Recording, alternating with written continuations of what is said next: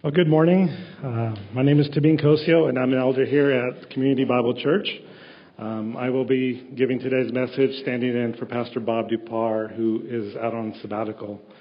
Um, if you heard Bob talk, you've heard him say that he grew up in Santa Barbara. Well, I too grew up in Santa Barbara like him. I'm not quite sure where Pastor Bob lies in the order of his siblings, but I'm the youngest of seven kids. Um, you know, I had both parents at my house. Uh, my mom was a stay-at-home mom, so I spent a lot of time with her. My dad uh, was a construction worker in the, in, in the unionized construction industry, um, and I had a great childhood. Um, I loved my dad. He was a construction worker. Um, he worked with really awesome equipment: tractors, dump trucks, jackhammers, big pieces of lumber that I just loved being around. And he'd bring those pieces of equipment or that uh, lumber home sometimes, and I'd get to play on it. And um, if I was lucky, he'd take me out to the field uh, or the dump, and I'd be in that in that dump truck, and he'd let me press that red button to lift the tail, the, the bed, and, and dump the, the, the load. Um, and I remember um, he had a lunch pail, those old style lunch pails that were aluminum, right? And you'd flip them open, and the thermos would be on the top, and you'd put your food on the bottom. Well, I had a, I had one identical to his. And so my dad, as a construction worker, would leave our house fairly early, between 6, 6.30 in the morning. So I'd get up with him, and I'd be in the kitchen with him and my mom, and my mom would pack him his lunch, and she would pack me my lunch. And he'd grab his hard hat, and he'd walk out that door, and I'd be right behind him with my lunchbox, you know. And he'd get into his truck and go off to his work site. My work site was my front yard, right? And um, I would sit down and I would work with my Tonka trucks and I would dig holes for about 15 minutes and I'd go lunch break. So I'd go to my I'd go to my lunchbox, open it, and eat my lunch, go back to bed, and wait for my dad to come home. You know, that was how much I loved my dad. I wanted to imitate him. I wanted to be like him. When I turned five, it was time for me to go to school. So I uh, got ready for kindergarten, and like most kids, my my parents took me uh, clothes shopping. Uh, another aspect of me uh, getting ready for kindergarten was to have some basic English language lessons. We were a Spanish speaking house, and Spanish was my first and only language. Until really I started public school. And so in Santa Barbara in 1979, there was no bilingual education or two way language immersion programs. You know, so uh, if I was going to go to school, I, I needed to learn English. So my, my sister, uh, my older sister, she was kind. She says, I'm going to teach you a couple of uh, phrases, a couple of dialogue exchanges to help you on your first day. I was like, awesome. They were pretty simple. First one was, What's your name? Tabin Kosio. Got this. Second one, How old are you? I'm five years old. I got this, right? So the first day of school came. Off to school I went. And the kids were filing into class. I was, you know, going into my class. There's a teacher at the door greeting us. Right? And sure enough, my turn comes, and my teacher says, Well, hello there. What's your name? And very proudly I say, Five years old. she looks at me a little phased, but continues, And how old are you? Not so confidently. Uh, Tabin Kosio? You know, not sure who I was. And so I say that and I share that with you now. And it's funny, right? It's cute. But as a kid trying to fit in, it was devastating. Because me being different, me being not of that culture that was around me, had consequences.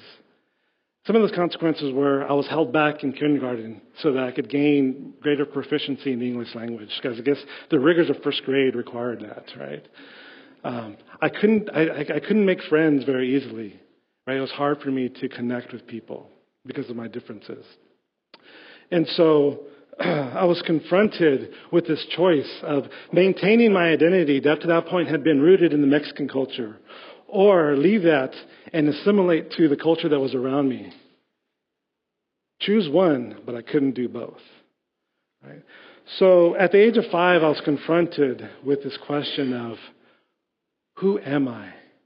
And I embarked on this journey of trying to figure out who I am.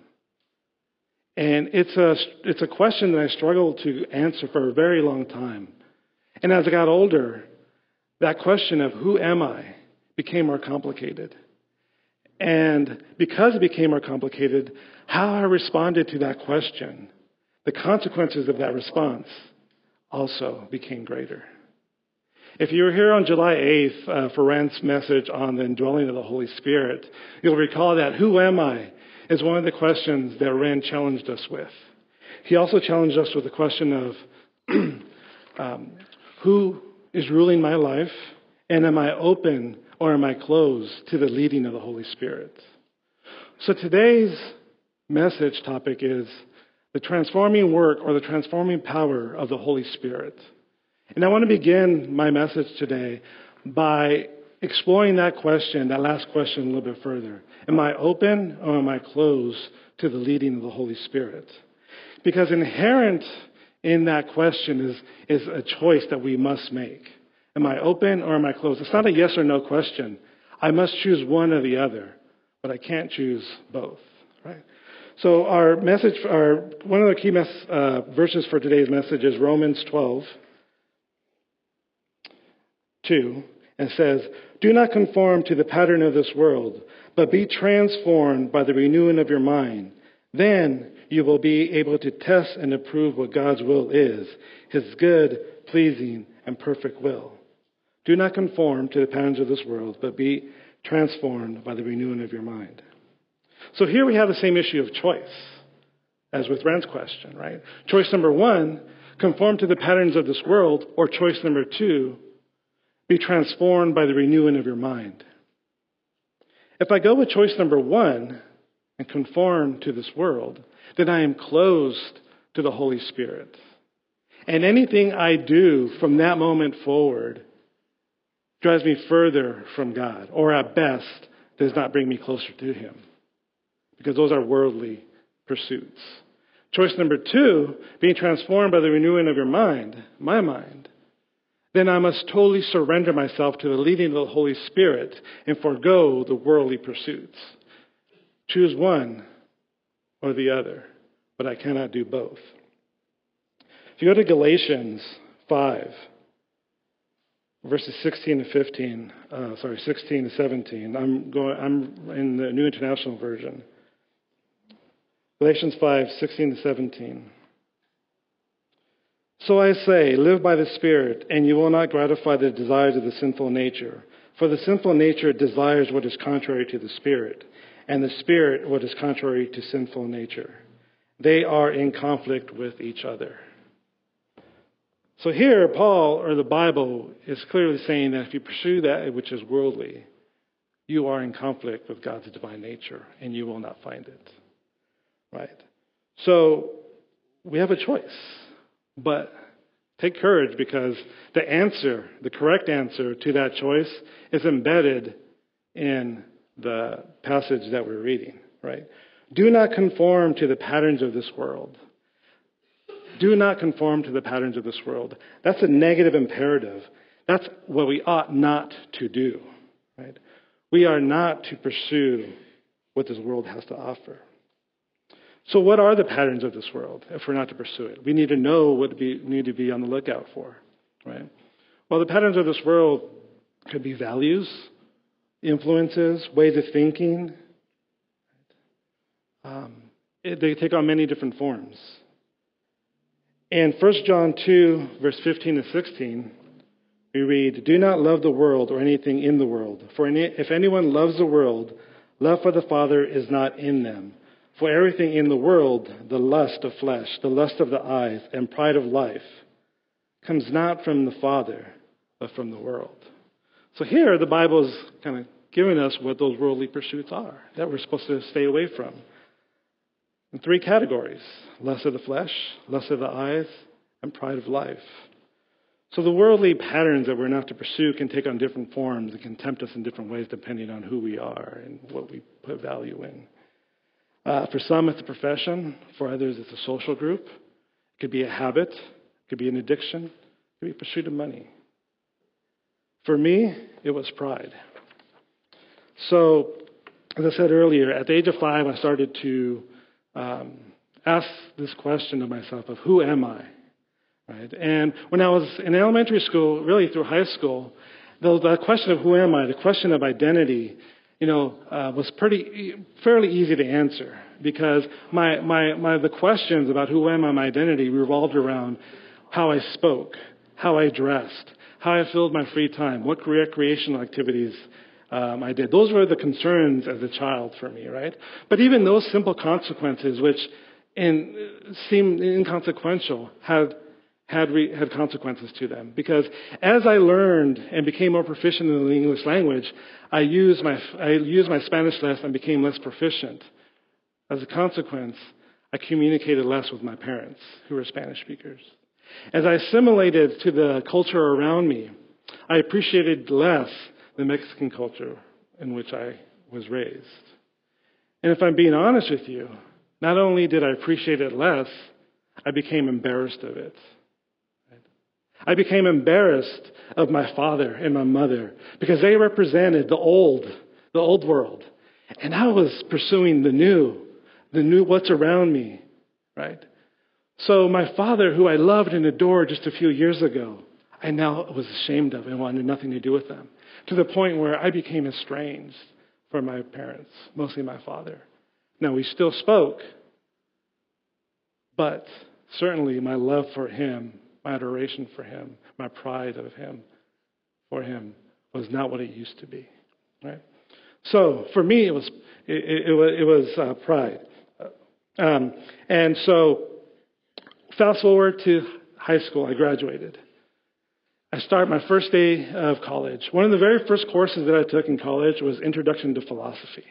Right? I remember the class very, very well because it was at Santa Barbara City College with Joe White. Sitting in that auditorium with about 200 other students, what do you think the first question he challenged us with was? Who are you? Right? A variation of who am I? Boom, it hit me right in the face. Who are you? The same question that 15 years ago, 14 years ago, because I was held back in kindergarten, so I was 19, right? I was contemplating. And Joe White asked the question within the context of two worldviews. Who are you? Are you in a worldview of, or with a God, or are you of a worldview without a God? Who are you? I was like, whoa, this question has much severe, more, much more con- severe consequences than the other questions I was answering, but still relating to my identity. Up to that point, right, I was a Roman Catholic. Again, growing up uh, Mexican, we were Roman Catholics. I was baptized, uh, went to catechism, had my first Holy Communion, confirmation. I knew God. I, I acknowledged and recognized the deity, Jesus Christ, the Holy Spirit. There was no question for me that we were living in a God, in a world with a God, up to that point. We never talked about whether there was or wasn't a God when I was a kid with my friends. We talked about skateboarding, and those are some cool off the wall vans, right? Never did we get into religion or theological talks. And so that, that question of, am I of a worldview without a God, didn't even enter my mind until that point. And so now I'm being presented with that same question who are you? And I'm given two options again worldview with a God or worldview without a God. And what did I do? I went worldview without a God. Because it was new to me. I didn't know. I wasn't prepared to answer that question at that stage in my life. At best, I didn't deny God, but certainly I questioned his existence. And so I delved into academia. I studied philosophy, ethics, morality, nihilism, relativism, I went to Cambridge, England. I applied to the best universities as I could, and that's what I threw myself in. And so that was my worldly pursuit academics, try to better myself. And the result, the consequences? Complete period of darkness in my life. I adopted values, I adopted principles, ways of living that were dark. And I had habits that I'm ashamed of today. So those were, that was the consequence of choosing that worldview and pursuing those. So, conforming to the patterns of this world is to act like this world, to act like those in this world. Our world is transitory. It's change is changeable. Right? It's unstable. Therefore, if we adopt the ways of this world, we too become transitory changeable and unstable. So, what's the alternative? Well, just like the, this verse tells us, we ought not to conform to this world. We are to be transformed by the renewing of the mind. Not only is this an alternative, right? It's a positive command. That's what we should be doing. It's an authoritative imperative. God is telling us, commanding us, that's what we should do. Okay, so God is telling us that we should be transformed. What does it mean to be transformed? Well, the Cambridge Dictionary defines transformation as a complete change in appearance of character or something of something or someone. So a complete change in appearance or character of something or someone. This is the part that I like. Especially so that that thing or person is improved. Right? So transformation is a radical change that makes me better. That is what God is calling us to do.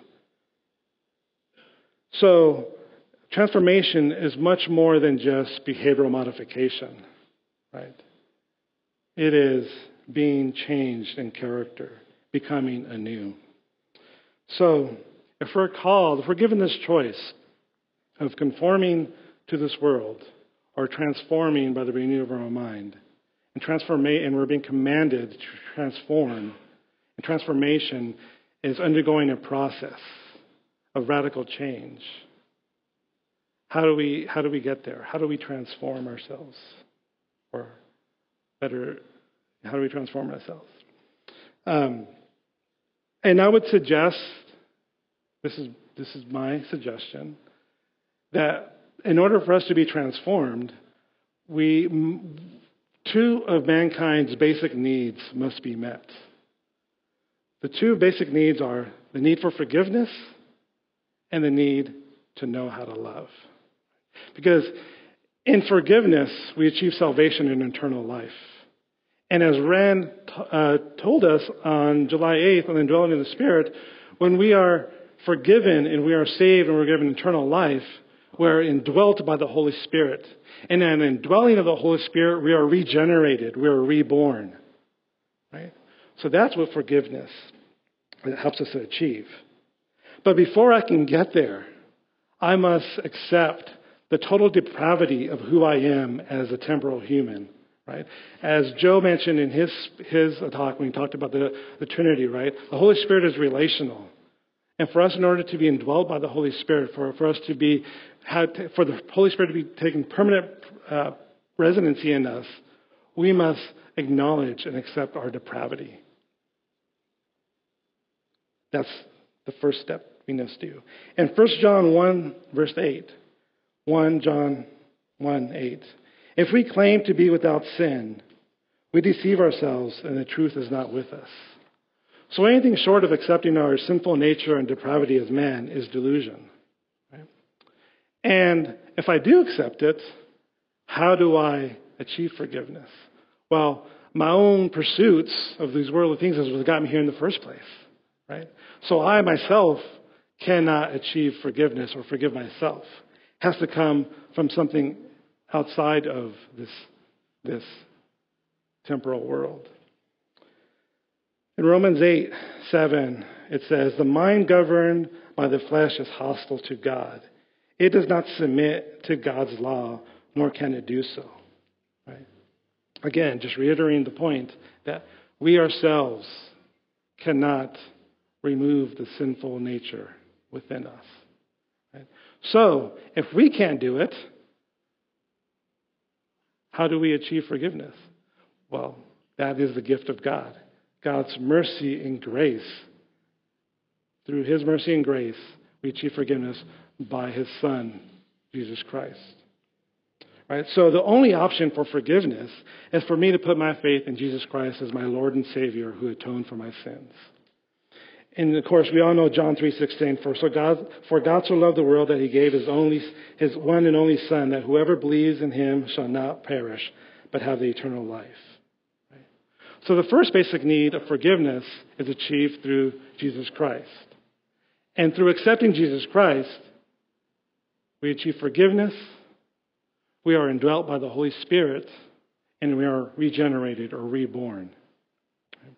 And so the transformation, again, begins with accepting my depravity, accepting Jesus Christ, being indwelt by the Holy Spirit. This, this, this reborn is confirmed in 2 Corinthians 5 17.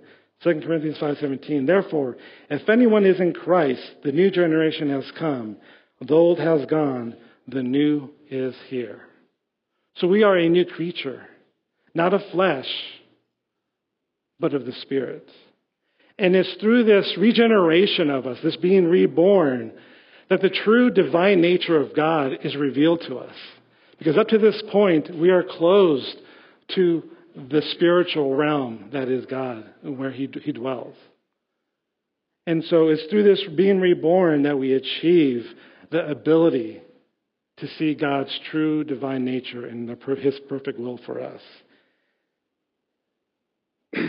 In John 3 6, we read, Flesh gives birth to flesh, but the Spirit gives birth to spirit. So in our regeneration and being reborn, our heart is transformed to be able to accept the spiritual. And that's, you know, where we will begin to see the true nature of God.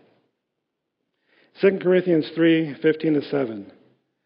Even to this day, when Moses is read, a veil covers our hearts. But whenever anyone turns to the Lord, the veil is taken away. Now the Lord is the Spirit, and where the Spirit is, there is freedom. So, in accepting God, being regenerated, the veil of darkness is removed from us. Our, our heart of stone is made spirit, and we're able to accept and see God's true nature. We're able to appreciate it, love it, desire it, pursue it.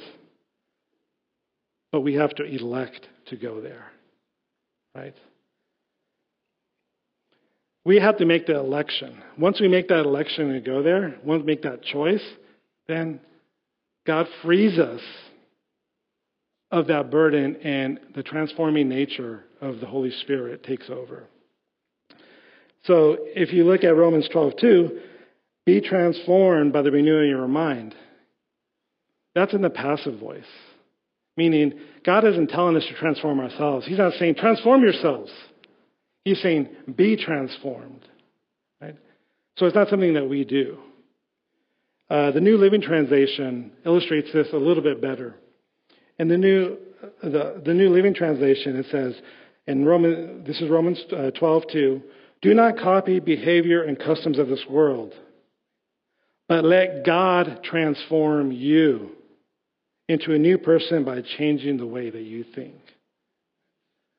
So here again, Paul is, is here in this verse, Paul is telling us by using the passive voice that there is not enough spiritual good things that I can do to transform myself. Right? There's not enough work that I can do to transform myself. It is the Holy Spirit who's working in me that is transforming my nature to, to receive that which is God's mercy and grace. Right? so, if we are called to be transformed, and transformation is the complete, you know, radical change of our heart and our being, what is the goal of transformation? Um, and I would say that the goal of transformation is revealed to us in 2 Corinthians 3:18. 2 Corinthians 3:18. And we all who with unveiled faces contemplate the Lord's glory are being transformed into his image with ever increasing glory which comes from the Lord who is the Spirit. Right? So and we all who with unveiled faces contemplate the Lord's glory who are being transformed into his image with ever increasing glory which comes from the Lord who is spirit who is the Spirit. So here, Paul in 2 Corinthians 3.18 tells us that the goal of transformation is to become like Christ. Right? To be like Christ, to be in his image. Recall that with the Holy Spirit comes rebirth. And that rebirth is a spiritual rebirth, right? So John 3.16, going back to that verse. Flesh gives birth to flesh, but the Spirit gives birth to the Spirit. So, in regeneration comes a radical change of our hearts that prepares us to receive the spiritual nature of God, the div- divine nature of God, right?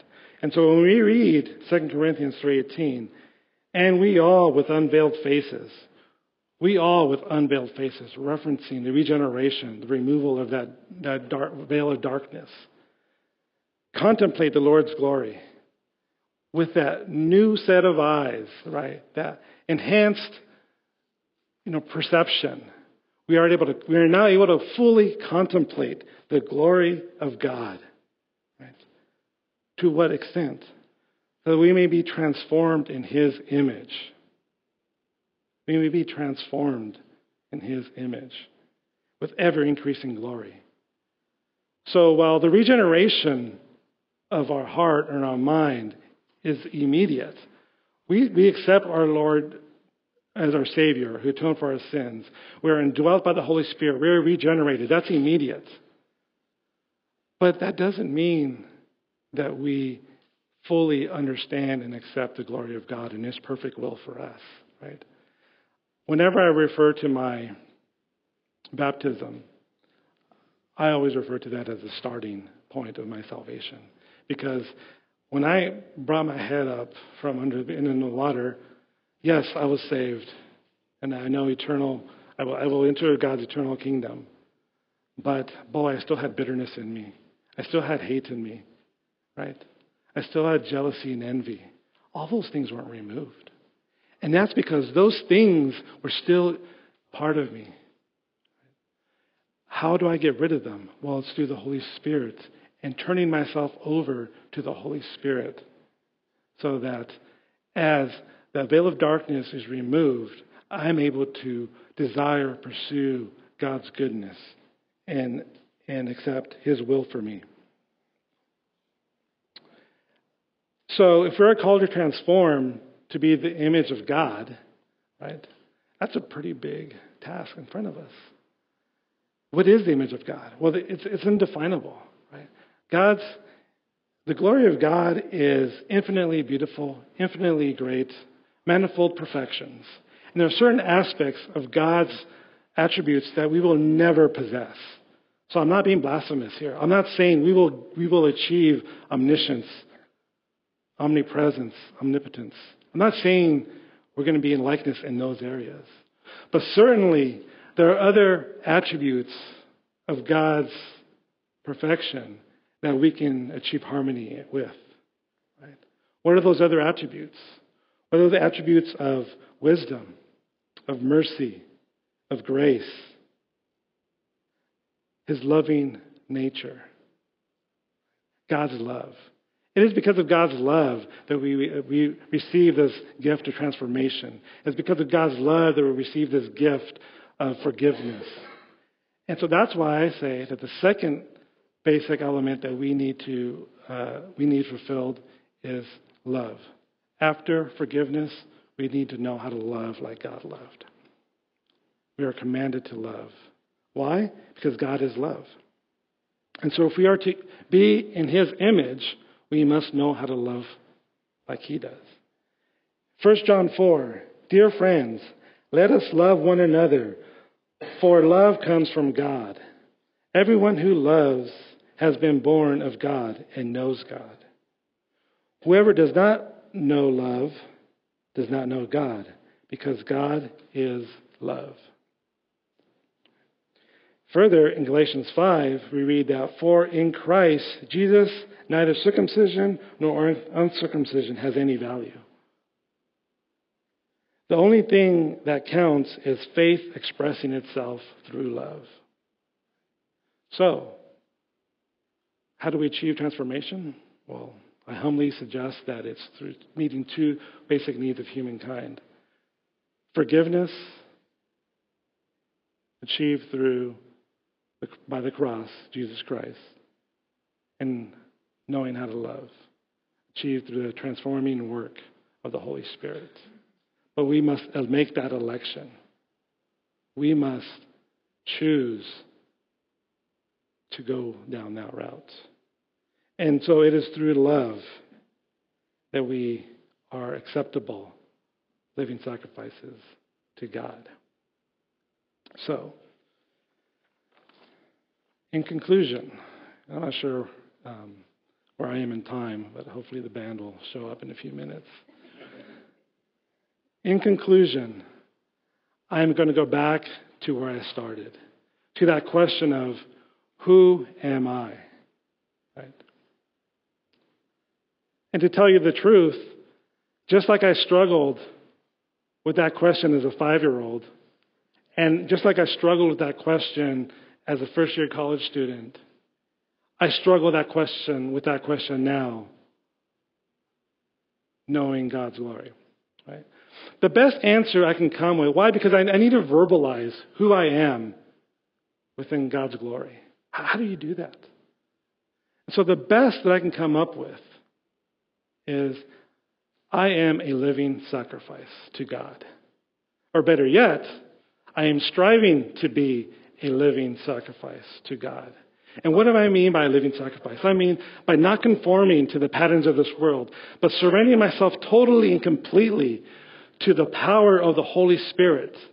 And in doing so, throwing myself to the devotion of God, throwing myself to knowing the Bible and the law and what God requires me as someone who professes to love Him and want to know Him. So that in studying Him, in meditating on Him, in hearing His Word, I am, I am led to love everyone around me, to love like God loved me, to transform me, and I become a disciple of God. And I serve God lovingly, regardless of how I feel about that individual. Remember, when I said I was baptized, I still had I still had bitterness and hate and jealousy. Love needs to replace all those feelings. And in doing so, I will my mind will understand the totality of God and his divinity. And I will come to the realization of God's infinite goodness and his greatness. And I will come to the conclusion that God is deserving and of unblemished sacrifice. And in that knowledge and in humility, I will recognize that I am so far from an unblemished sacrifice, that I am unholy, I am depraved, I am sinful. And in that state of self loathing, of dejection, of loneliness, the Holy Spirit works its power to transform my mind, to reawaken me and free me to understand that despite all that, God loves me and He willingly accepts me as His child and allows me to enter his kingdom. And so that's why I say, if you ask me who I am, I'm striving to be a living sacrifice to God. Am I there that? Am I there yet? I don't think so, but I am making that election. I am putting myself out there for a God. And if I put myself out there for a God, how can I go wrong? So with that, let's pray.